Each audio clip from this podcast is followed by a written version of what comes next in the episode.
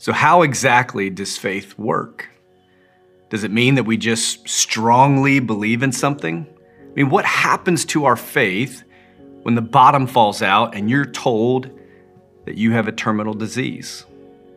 Or your spouse has been cheating on you, or your parents tell you that you're getting a divorce, or you lost your job and you don't know how you're going to pay your bills, or you experience some form of abuse.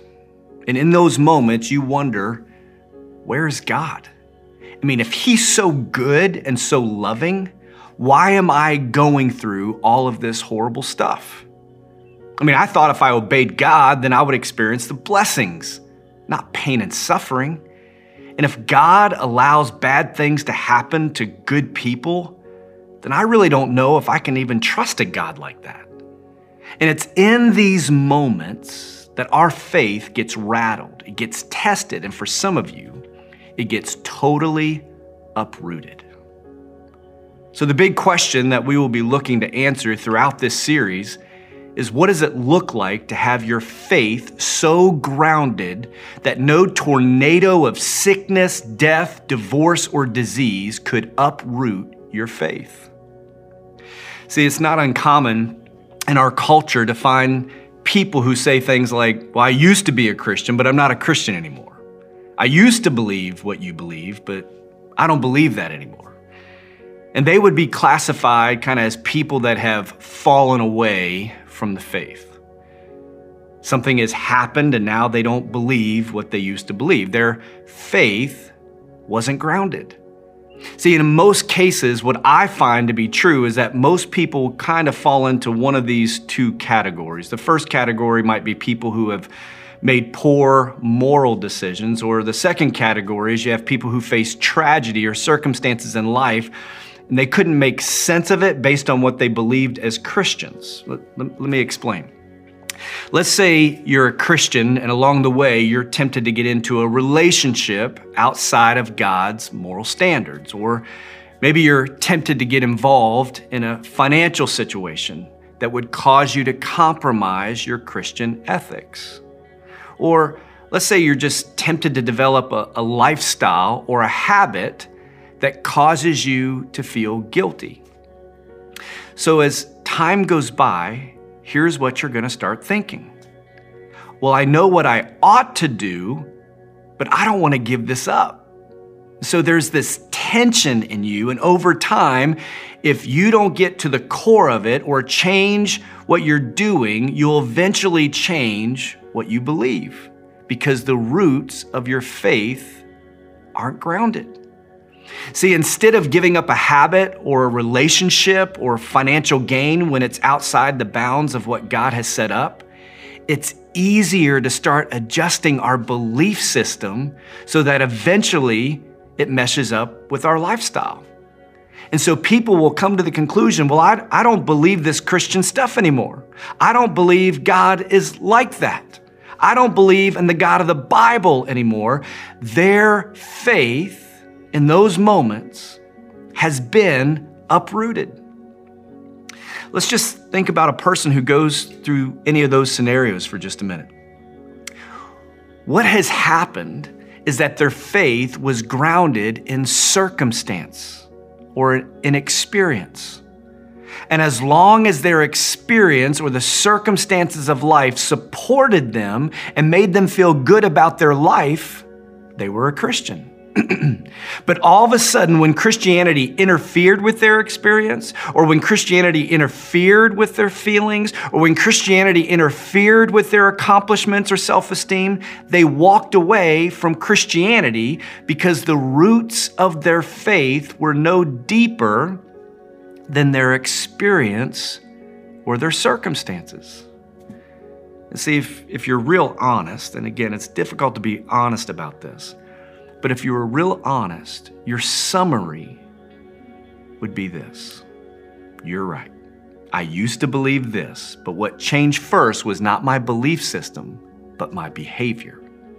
And see, if you fall into this category, I want to give you, I want to give you serious consideration, or I want you to give serious consideration that you are operating your life on the premise of, I will ultimately find truth by following my desires.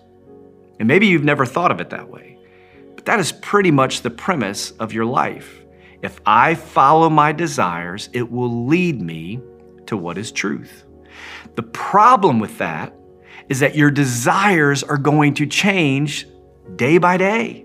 They are going to change at different stages of your life. Your desires are not a good test of truth, and they will lead you to having a very fragile faith. See, a person who abandons the faith for moral decisions is not a person who says, well, the reason I'm no longer a Christian is because, you know, I've done the historical research of the New Testament documents and I've come to the conclusion that there are flaws and because of that, I don't believe this anymore. See, that that's not what you're going to hear. See, what I often hear from people is my experience, my experience, my experience, my circumstances, my circumstances, my circumstances, my feelings, my feelings, my feelings. And when I put my circumstances, my experience, and my feelings together, I came to the conclusion that there is no God, or that God couldn't be trusted, or if there is a God, it definitely could not be the God of the Bible. Or you're going to hear this I want to do these things, or I want to be in this relationship, or I want to be out of this relationship, or I've been taught that God doesn't approve of this, and so because of that, instead of changing my behavior or my desires, I'll just change what I believe. And see, it's easy to get there because the roots of your faith went no deeper than your feelings or circumstances. And then in those moments, your faith gets uprooted. See, there's, a, there's another category of people, and I'm sure there are some of you that can relate, where you used to consider yourself a Christian and you used to walk with God. But something happened that did not fit into the framework of your Christian faith. I mean, how could a loving God who is all powerful allow this to happen? It just doesn't make sense. It just doesn't fit. And in your mind, one of two things are true. Either this didn't happen, or there really isn't a God as I've imagined him to be. And of course, you can't deny reality, so you felt compelled to just walk away from your faith because you couldn't get life experiences and the Christian faith to mesh together or to add up. You went, maybe you went through a tragedy and you prayed and you prayed and you prayed, and apparently God, who is out there somewhere, ignored your prayers, and you have no other conclusion than this He's not there. Or if He is, He's not the good God that the Bible speaks of. And see, once again, if this is you, or you sit down with this person, you will not find someone who has researched the validity of the Bible or the historical documents of Christ's death and his resurrection. But what you will find is someone who says, Here is my experience. Here are the circumstances that I've gone through. Here is how I feel. And putting all that together, I've concluded that either there is no God, or if there is, He's not the loving, all powerful God of the Bible. And so, because of that, I've walked away from the faith. And once again, we find a person whose roots were grounded in circumstance and experience, and it has caused them to have what I call circumstantial faith, which is a very fragile faith. Now, the reason circumstantial faith is so toxic or dangerous is for a couple of reasons. First, when your faith rests in your circumstance, basically what you're saying is, my faith rests in my ability to understand what God is up to. My faith rests in my ability to put all the pieces together and understand God's will. In other words, my faith rests in my ability to interpret the events of life accurately. And as long as I'm able to interpret the events of life accurately, my faith will stay grounded. Problem with this is that we are terrible interpreters of life's events. There are so many times that what looks bad to us looks good to God. And what looks bad to God looks really good to us. And we aren't very good when it comes to looking at circumstance or an event and measuring the value of that event from an eternal standpoint. I mean, let me give you a simple illustration. I mean, just ask a five year old in the car on the way to the doctor's office and his dad's driving him to get some shots. Just ask him whether or not his father loves him. He'll probably say no. You say, well, why? And he would say, because he's taking me to the doctors to get shots. Well, if you ask the father if he loves his son, he'll say, absolutely. Say, how do you know? Because I'm taking my son to the doctor to get these essential shots. See, same circumstance, same event, but two different interpretations. You have a child who can only see pain, but you have a father who has more wisdom and life experience to know that the pain is temporary, but the long term value is worth it. See, we have a tendency to measure the faithfulness and sometimes even the existence of God based on our summation of life's circumstances. And if your faith is only grounded in your ability to accurately interpret the events of life, then you have a very fragile faith. Now, before I go any further, I just I want to make sure this is clear. I'm not saying that your feelings don't have value or that your circumstances aren't difficult. I've sat down with rape victims, abuse victims, people who have lost their children, their spouses, close loved ones, people who have lost everything. And hear me, I'm not saying there are easy answers. I mean, can I walk people through the reasons of why bad things happen to good people? Sure. But those reasons and those explanations when people are hurting don't take care of the hurt and the pain. And so if you're watching today and you're hurting because of life stuff, I just want you to know that our church is a place for you to be okay with hurting and struggling, and you can ask questions. I don't want you to walk away feeling beat up because you ask questions. What I hope you will hear is that my desire is that you don't abandon God because you're hurting, but learn to trust Him even when you don't feel like it. So, let me ask you another question. Have you ever had a situation where you got some information and you got so upset and you couldn't believe this person did something so horrible and you were upset with them and you blamed them? And then later on, you found out more information and you found yourself actually agreeing with that person and what they had done? Why is that? The reason is, is because you didn't have all the pieces to the puzzle and you jumped to conclusions. See, we have a very short frame of reference when it comes to time. We're praying on Thursday and we wonder why God hasn't done something by Sunday. And we're maybe when one or two weeks go by and God hasn't done something, and we're like, Where's God? I wonder if there is a God. Is He even listening to me? I wonder if this whole Christianity thing is a hoax. And then in those moments, our faith gets uprooted because our frame of reference is so short. Think of Joseph in the Old Testament, the one who was sold in slavery by his brothers. And eventually he was thrown into prison. He didn't hear anything from God for 15 years. He didn't see any circumstantial evidence that God was working in his life. And, and if he were to show up in that jail or you know, you were to talk to him in, while he was in that dungeon and ask what his faith was based on, why do you even still believe in God? He wouldn't have been able to point to anything circumstantial. Yet his faith remained grounded. See, Moses wandered in the desert for 40 years. And then there's us. We're saying, okay, Lord, by the end of this service, or the end of today, or by next week, or by next month, and we're, we are wondering if God hears us or even cares, and our faith gets uprooted because we don't have an answer in a week or a month. Our frame of reference is so short. And that's why it's imperative that we refuse to judge God's character, His faithfulness, and His existence on our timetable that leaves out the context of eternity.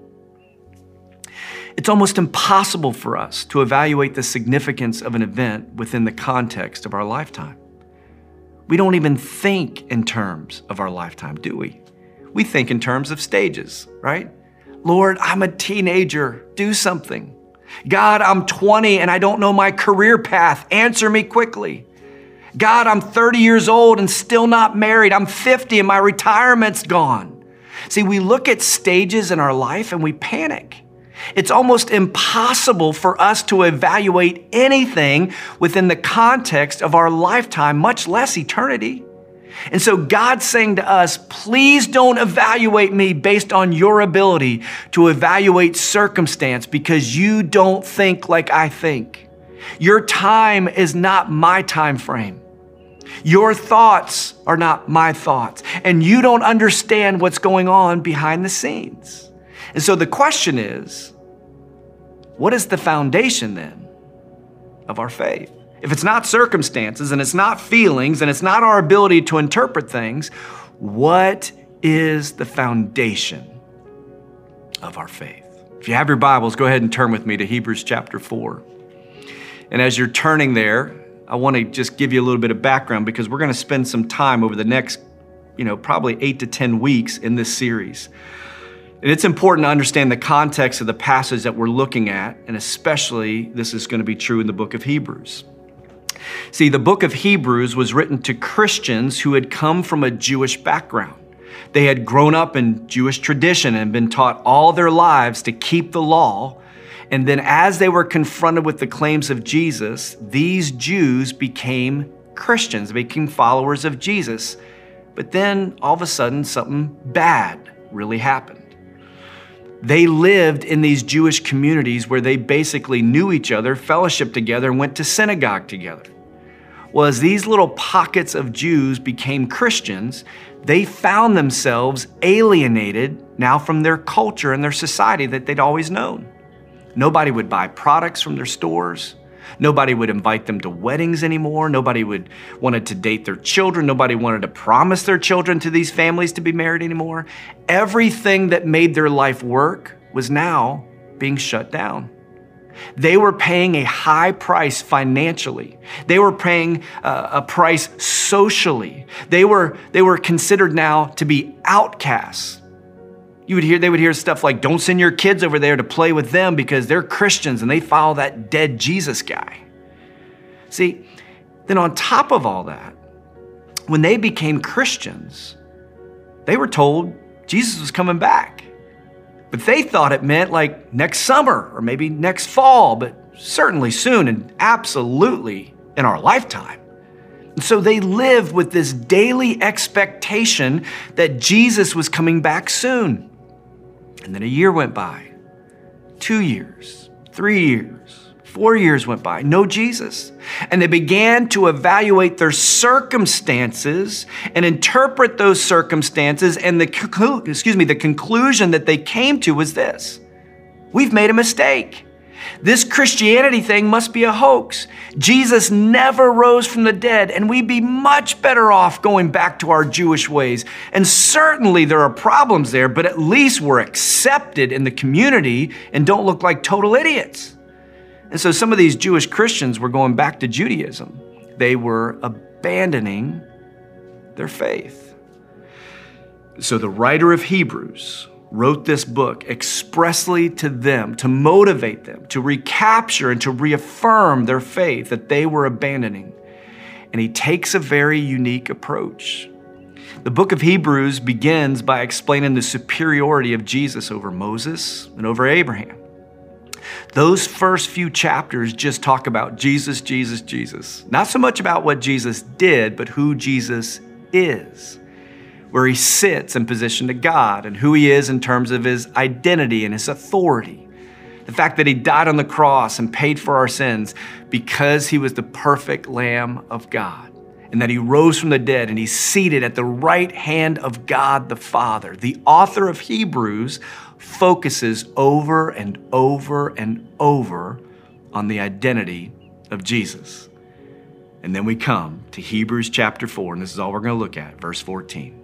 He says, Therefore, in other words, over the last three chapters, taking everything into account that I've said up to this point about Jesus, therefore, since we have a great high priest who has gone through the heavens, Jesus, the Son of God, let us hold firmly to the faith we profess. And if you're going through the crud of life and you read that verse, you're thinking, why? Why should I hold firmly to my faith? God doesn't look like He's doing anything. He's not answering my prayers. We're worse off than we ever were before. So why should we hold firmly to the faith that we profess? And here's why not because life is fair, but because of who Jesus is. The foundation of your faith cannot be in your ability to evaluate your circumstances. The foundation of your faith needs to be grounded in a person, and that person is Jesus. See, when your faith is grounded in how you feel, or life going your way, or your prayers getting answered the way you want them, your faith will soon be uprooted. To have a strong, enduring, grounded faith, the roots of your faith have to be grounded in Jesus. The reason we pray, the reason we worship, the reason we trust, the reason we obey is not because things go our way, but because we believe that in history, a man whose name is Jesus showed up, claimed to be the Son of God. Even though that seemed to be an unbelievable claim, he gave ample evidence that he was, in fact, the Son of God. He walked on this earth, spent time with people, and they followed him. And then he said, I'm going to die, but don't worry, because I'm going to be raised back to life. And Jesus allowed himself to be crucified, died for our sins, and actually rose from the dead and was seen by over 500 eyewitnesses. And while in their presence, ascended into heaven to sit down at the right hand of God the Father. And that is why I believe what I believe. That's why we pray the way we pray. That's why we worship. That's why we trust. That's why we obey. That's why we make disciples of Jesus. Jesus is the reason why we can hold firmly to our faith. Not because things go our way, not because it always makes sense, not because we can piece it all together, not because God answers our prayers the way we want them or things go our way, not because husbands always come back to wives, not because children always come back to their parents, not because everyone gets healed. The reason we trust Jesus is because he is a real person who really lived in history, who died on the cross for your sins, who rose from the dead to prove and validate he's really the Son of God, who sits at the right hand of God and has all power and authority. Jesus is the foundation of our faith. Our faith is grounded in him and him alone. See, at the cross, Jesus settled the question about his faithfulness and his love for you once and for all. At the cross, we lost the need to doubt God. At the cross, we lost the need to question his faithfulness and goodness. And at the empty tomb, we lost the need to question his power. Because an empty cross and an empty tomb settles it once and for all that there is a God and his son is Jesus, and he loves you and he cares for you and he's involved in your life. When it makes sense, we praise him. And when it doesn't make sense, we praise him. When everything goes our way, we trust Him. And when everything falls apart, we trust Him. Because the foundation of our faith, the roots of our faith, are in the person of Jesus Christ and not our ability to interpret or sort out the circumstances of our life. See, I'm like you. I like to hear those stories of the guy who goes into surgery and they do an x ray and the tumor is gone, and the doctors are like, Whoa, where did it go? And then the doctor becomes a Christian, and all the nurses become Christians, and then they all go on medical mission trips, and thousands of people are impacted. See, I, I love those stories. I get chills when I hear those stories. God is still in the miracle working business. These stories are no more a reflection of God's goodness and faithfulness than for those that don't have those stories. The stories where the parents have been faithfully praying for their prodigal child for 15 years and still nothing has happened. The wife who walks away from the marriage and decides she doesn't want to work it out. The story of the person who prays for their loved one to get healed and they don't. See, in those circumstances, God is still good, and He's still faithful, and He's still loving, and He still deserves to be trusted, still deserves to be obeyed, still deserves to be followed, still deserves to be worshiped despite our ability to understand everything or put it all together because Jesus is the author and finisher of our faith. So let me ask you what is your faith grounded in? Are you the type of person that when tough things hit, you question God and your faith?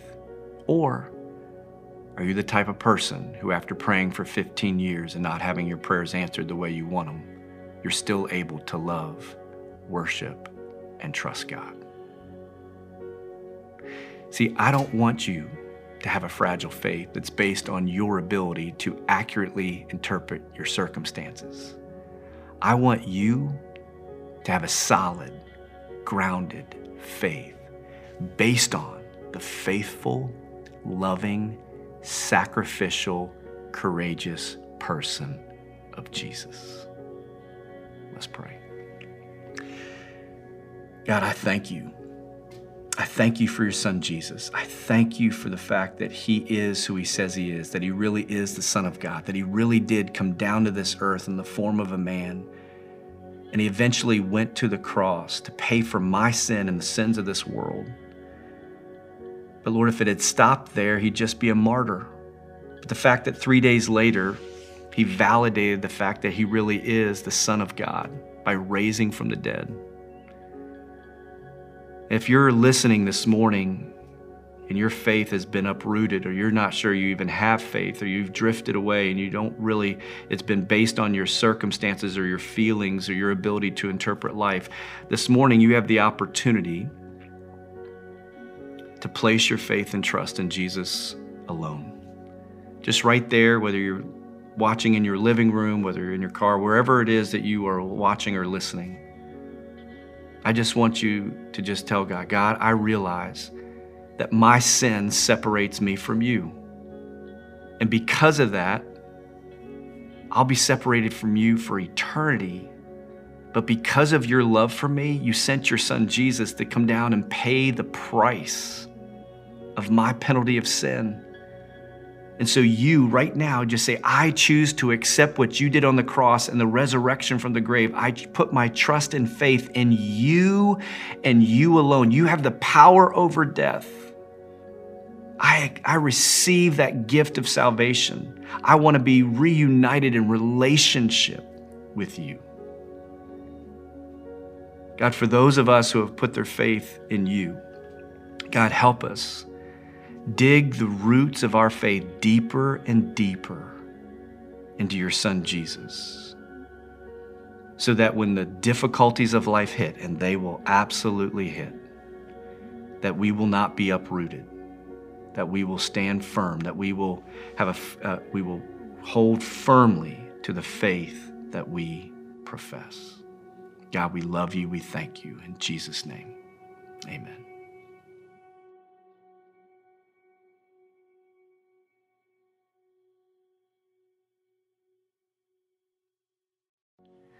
So, how exactly does faith work? Does it mean that we just strongly believe in something? I mean, what happens to our faith when the bottom falls out and you're told that you have a terminal disease? Or your spouse has been cheating on you, or your parents tell you that you're getting a divorce, or you lost your job and you don't know how you're going to pay your bills, or you experience some form of abuse. And in those moments, you wonder, where is God? I mean, if He's so good and so loving, why am I going through all of this horrible stuff? I mean, I thought if I obeyed God, then I would experience the blessings, not pain and suffering. And if God allows bad things to happen to good people, then I really don't know if I can even trust a God like that. And it's in these moments that our faith gets rattled, it gets tested, and for some of you, it gets totally uprooted. So, the big question that we will be looking to answer throughout this series is what does it look like to have your faith so grounded that no tornado of sickness, death, divorce, or disease could uproot your faith? See, it's not uncommon in our culture to find people who say things like, Well, I used to be a Christian, but I'm not a Christian anymore. I used to believe what you believe, but I don't believe that anymore. And they would be classified kind of as people that have fallen away from the faith. Something has happened and now they don't believe what they used to believe. Their faith wasn't grounded. See, in most cases, what I find to be true is that most people kind of fall into one of these two categories. The first category might be people who have made poor moral decisions, or the second category is you have people who face tragedy or circumstances in life and they couldn't make sense of it based on what they believed as Christians. Let, let, let me explain. Let's say you're a Christian and along the way you're tempted to get into a relationship outside of God's moral standards, or maybe you're tempted to get involved in a financial situation that would cause you to compromise your Christian ethics. Or let's say you're just tempted to develop a, a lifestyle or a habit that causes you to feel guilty.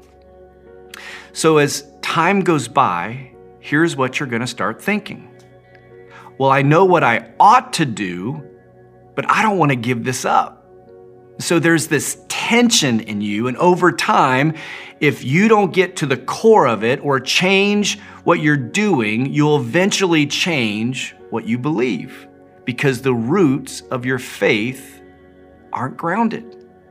See, instead of giving up a habit or a relationship or financial gain when it's outside the bounds of what God has set up, it's easier to start adjusting our belief system so that eventually it meshes up with our lifestyle. And so people will come to the conclusion well, I, I don't believe this Christian stuff anymore. I don't believe God is like that. I don't believe in the God of the Bible anymore. Their faith in those moments has been uprooted. Let's just think about a person who goes through any of those scenarios for just a minute. What has happened is that their faith was grounded in circumstance or in experience. And as long as their experience or the circumstances of life supported them and made them feel good about their life, they were a Christian. but all of a sudden, when Christianity interfered with their experience, or when Christianity interfered with their feelings, or when Christianity interfered with their accomplishments or self esteem, they walked away from Christianity because the roots of their faith were no deeper than their experience or their circumstances. And see, if, if you're real honest, and again, it's difficult to be honest about this but if you were real honest, your summary would be this You're right. I used to believe this, but what changed first was not my belief system, but my behavior. And see, if you fall into this category, I want to give you, I want to give you serious consideration, or I want you to give serious consideration that you are operating your life on the premise of, I will ultimately find truth by following my desires. And maybe you've never thought of it that way, but that is pretty much the premise of your life. If I follow my desires, it will lead me to what is truth. The problem with that is that your desires are going to change day by day. They are going to change at different stages of your life. Your desires are not a good test of truth, and they will lead you to having a very fragile faith. See, a person who abandons the faith for moral decisions is not a person who says, well, the reason I'm no longer a Christian is because, you know, I've done the historical research of the New Testament documents and I've come to the conclusion that there are flaws, and because of that, I don't believe this anymore. See, that that's not what you're going to hear. See, what I often hear from people is my experience, my experience, my experience, my circumstances, my circumstances, my circumstance, my feelings, my feelings, my feelings. And when I put my circumstances, my experience, and my feelings together, I came to the conclusion that there is no God, or that God couldn't be trusted, or if there is a God, it definitely could not be the God of the Bible. Or you're going to hear this I want to do these things, or I want to be in this relationship, or I want to be out of this relationship, or I've been taught that God doesn't approve of this. And so, because of that, instead of changing my behavior or my desires, I'll just change what I believe. And see, it's easy to get there because the roots of your faith went no deeper than your feelings or circumstances. And then in those moments, your faith gets uprooted. See, there's, a, there's another category of people, and I'm sure there are some of you that can relate, where you used to consider yourself a Christian and you used to walk with God. But something happened that did not fit into the framework of your Christian faith. I mean, how could a loving God who is all powerful allow this to happen? It just doesn't make sense. It just doesn't fit. And in your mind, one of two things are true. Either this didn't happen, or there really isn't a God as I've imagined him to be. And of course, you can't deny reality, so you felt compelled to just walk away from your faith because you couldn't get life experiences and the Christian faith to mesh together or to add up. You went, maybe you went through a tragedy and you prayed and you prayed and you prayed, and apparently God, who is out there somewhere, ignored your prayers, and you have no other conclusion than this He's not there. Or if He is, He's not the good God that the Bible speaks of. And see, once again, if this is you, or you sit down with this person, you will not find someone who has researched the validity of the Bible or the historical documents of Christ's death and his resurrection. But what you will find is someone who says, Here is my experience. Here are the circumstances that I've gone through. Here is how I feel. And putting all that together, I've concluded that either there is no God, or if there is, He's not the loving, all powerful God of the Bible. And so, because of that, I've walked away from the faith. And once again, we find a person whose roots were grounded in circumstance and experience, and it has caused them to have what I call circumstantial faith, which is a very fragile faith. Now, the reason circumstantial faith is so toxic or dangerous is for a couple of reasons. First, when your faith rests in your circumstance, basically what you're saying is, my faith rests in my ability to understand what God is up to. My faith rests in my ability to put all the pieces together and understand God's will. In other words, my faith rests in my ability to interpret the events of life accurately. And as long as I'm able to interpret the events of life accurately, my faith will stay grounded.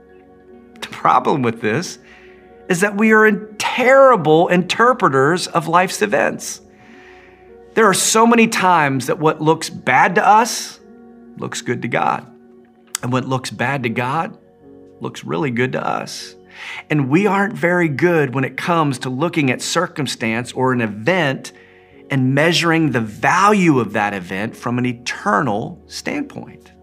I mean, let me give you a simple illustration. I mean, just ask a five year old in the car on the way to the doctor's office and his dad's driving him to get some shots. Just ask him whether or not his father loves him. He'll probably say no. You say, well, why?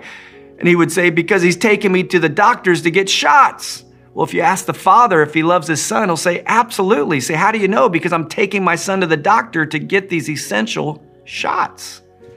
See, same circumstance, same event, but two different interpretations. You have a child who can only see pain, but you have a father who has more wisdom and life experience to know that the pain is temporary, but the long term value is worth it.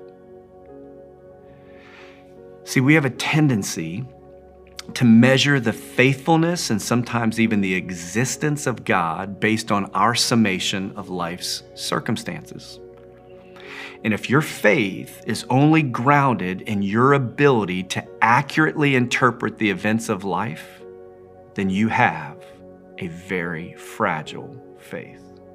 Now, before I go any further, I just I want to make sure this is clear. I'm not saying that your feelings don't have value or that your circumstances aren't difficult. I've sat down with rape victims, abuse victims, people who have lost their children, their spouses, close loved ones, people who have lost everything. And hear me, I'm not saying there are easy answers. I mean, can I walk people through the reasons of why bad things happen to good people? Sure. But those reasons and those explanations when people are hurting don't take care of the hurt and the pain. And so if you're watching today and you're hurting because of life stuff, I just want you to know that our church is a place for you to be okay with hurting and struggling, and you can ask questions. I don't want you to walk away feeling beat up because you ask questions. What I hope you will hear is that my desire is that you don't abandon God because you're hurting, but learn to trust Him even when you don't feel like it. So, let me ask you another question. Have you ever had a situation where you got some information and you got so upset and you couldn't believe this person did something so horrible and you were upset with them and you blamed them? And then later on, you found out more information and you found yourself actually agreeing with that person and what they had done? Why is that? The reason is, is because you didn't have all the pieces to the puzzle and you jumped to conclusions. See, we have a very short frame of reference when it comes to time. We're praying on Thursday and we wonder why God hasn't done something by Sunday. And we're maybe when one or two weeks go by and God hasn't done something, and we're like, Where's God? I wonder if there is a God. Is He even listening to me? I wonder if this whole Christianity thing is a hoax. And then in those moments, our faith gets uprooted because our frame of reference is so short. Think of Joseph in the Old Testament, the one who was sold in slavery by his brothers. And eventually he was thrown into prison. He didn't hear anything from God for 15 years.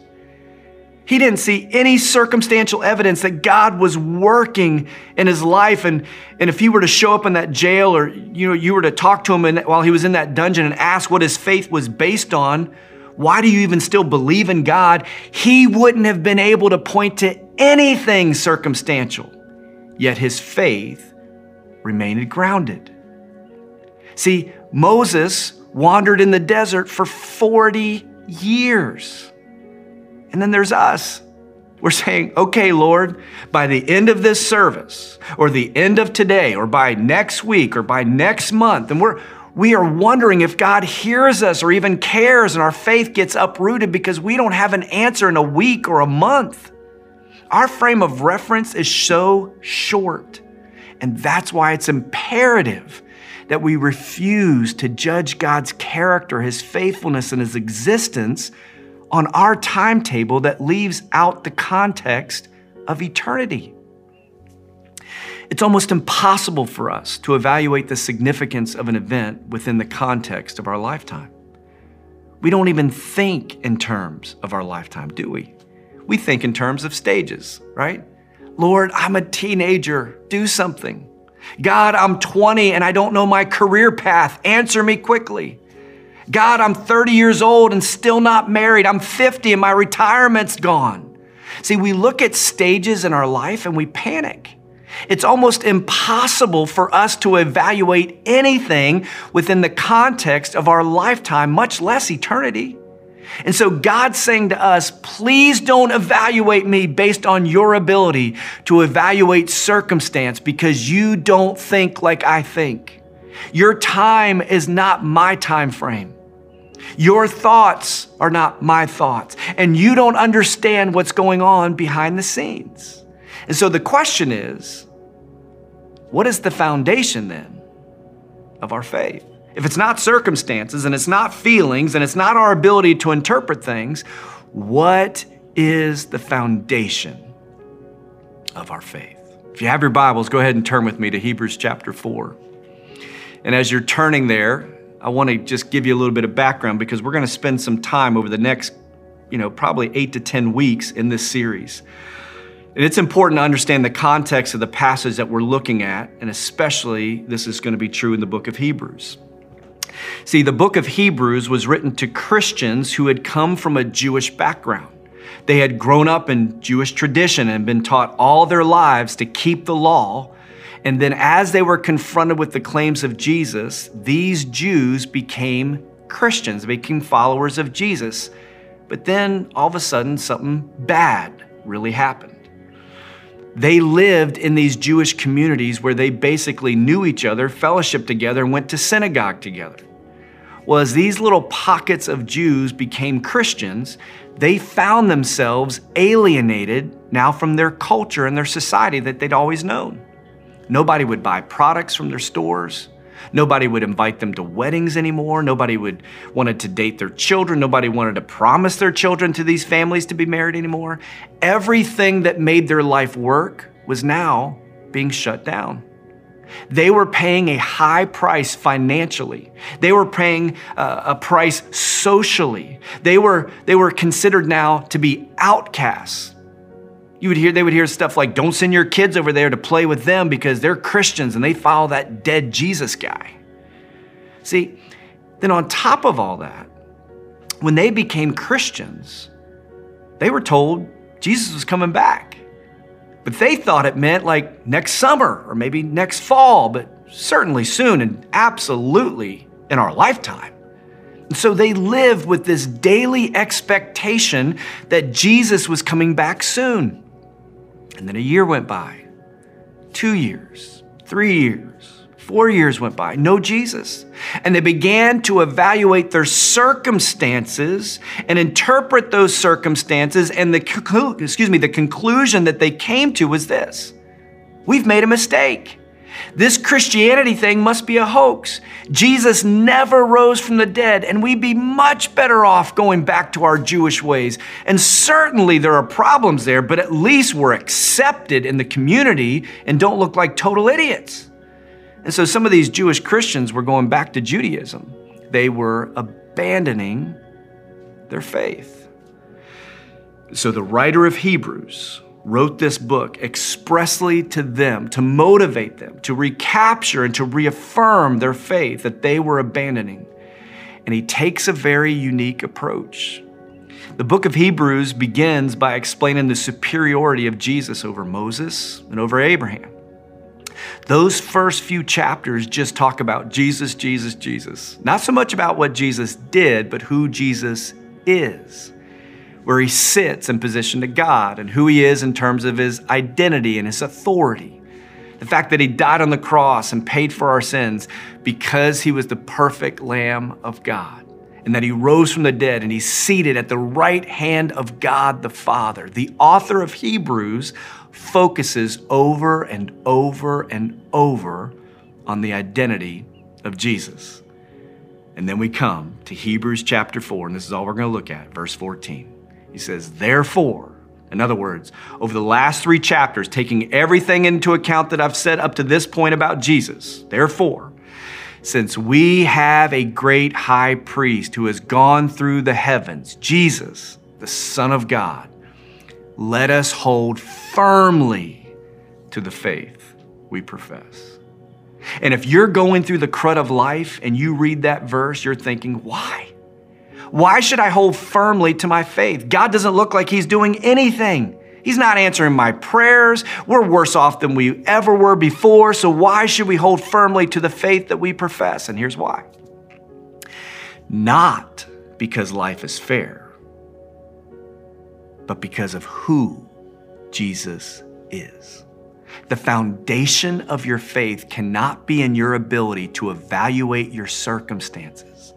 The foundation of your faith needs to be grounded in a person, and that person is Jesus. See, when your faith is grounded in how you feel, or life going your way, or your prayers getting answered the way you want them, your faith will soon be uprooted. To have a strong, enduring, grounded faith, the roots of your faith have to be grounded in Jesus. The reason we pray, the reason we worship, the reason we trust, the reason we obey is not because things go our way, but because we believe that in history, a man whose name is Jesus showed up, claimed to be the Son of God. Even though that seemed to be an unbelievable claim, he gave ample evidence that he was, in fact, the Son of God. He walked on this earth, spent time with people, and they followed him. And then he said, I'm going to die, but don't worry, because I'm going to be raised back to life. And Jesus allowed himself to be crucified, died for our sins, and actually rose from the dead and was seen by over 500 eyewitnesses. And while in their presence, ascended into heaven to sit down at the right hand of God the Father. And that is why I believe what I believe. That's why we pray the way we pray. That's why we worship. That's why we trust. That's why we obey. That's why we make disciples of Jesus. Jesus is the reason why we can hold firmly to our faith. Not because things go our way, not because it always makes sense, not because we can piece it all together, not because God answers our prayers the way we want them or things go our way, not because husbands always come back to wives, not because children always come back to their parents, not because everyone gets healed. The reason we trust Jesus is because he is a real person who really lived in history, who died on the cross for your sins, who rose from the dead to prove and validate he's really the Son of God, who sits at the right hand of God and has all power and authority. Jesus is the foundation of our faith. Our faith is grounded in him and him alone. See, at the cross, Jesus settled the question about his faithfulness and his love for you once and for all. At the cross, we lost the need to doubt God. At the cross, we lost the need to question his faithfulness and goodness. And at the empty tomb, we lost the need to question his power. Because an empty cross and an empty tomb settles it once and for all that there is a God and his son is Jesus, and he loves you and he cares for you and he's involved in your life. When it makes sense, we praise him. And when it doesn't make sense, we praise him. When everything goes our way, we trust Him. And when everything falls apart, we trust Him. Because the foundation of our faith, the roots of our faith, are in the person of Jesus Christ and not our ability to interpret or sort out the circumstances of our life. See, I'm like you. I like to hear those stories of the guy who goes into surgery and they do an x ray and the tumor is gone, and the doctors are like, Whoa, where did it go? And then the doctor becomes a Christian, and all the nurses become Christians, and then they all go on medical mission trips, and thousands of people are impacted. See, I, I love those stories. I get chills when I hear those stories. God is still in the miracle working business. These stories are no more a reflection of God's goodness and faithfulness than for those that don't have those stories. The stories where the parents have been faithfully praying for their prodigal child for 15 years and still nothing has happened. The wife who walks away from the marriage and decides she doesn't want to work it out. The story of the person who prays for their loved one to get healed and they don't. See, in those circumstances, God is still good, and He's still faithful, and He's still loving, and He still deserves to be trusted, still deserves to be obeyed, still deserves to be followed, still deserves to be worshiped despite our ability to understand everything or put it all together because Jesus is the author and finisher of our faith. So let me ask you what is your faith grounded in? Are you the type of person that when tough things hit, you question God and your faith? Or are you the type of person who, after praying for 15 years and not having your prayers answered the way you want them, you're still able to love, worship, and trust God? See, I don't want you to have a fragile faith that's based on your ability to accurately interpret your circumstances. I want you to have a solid, grounded faith based on the faithful, loving, sacrificial, courageous person of Jesus. Let's pray. God, I thank you. I thank you for your son Jesus. I thank you for the fact that he is who he says he is, that he really is the Son of God, that he really did come down to this earth in the form of a man. And he eventually went to the cross to pay for my sin and the sins of this world. But Lord, if it had stopped there, he'd just be a martyr. But the fact that three days later, he validated the fact that he really is the Son of God by raising from the dead. If you're listening this morning and your faith has been uprooted, or you're not sure you even have faith, or you've drifted away and you don't really, it's been based on your circumstances or your feelings or your ability to interpret life, this morning you have the opportunity to place your faith and trust in Jesus alone. Just right there, whether you're watching in your living room, whether you're in your car, wherever it is that you are watching or listening. I just want you to just tell God, God, I realize that my sin separates me from you. And because of that, I'll be separated from you for eternity. But because of your love for me, you sent your son Jesus to come down and pay the price of my penalty of sin. And so, you right now just say, I choose to accept what you did on the cross and the resurrection from the grave. I put my trust and faith in you and you alone. You have the power over death. I, I receive that gift of salvation. I want to be reunited in relationship with you. God, for those of us who have put their faith in you, God, help us dig the roots of our faith deeper and deeper into your Son Jesus. So that when the difficulties of life hit, and they will absolutely hit, that we will not be uprooted, that we will stand firm, that we will have a, uh, we will hold firmly to the faith that we profess. God, we love you. We thank you. In Jesus' name, amen.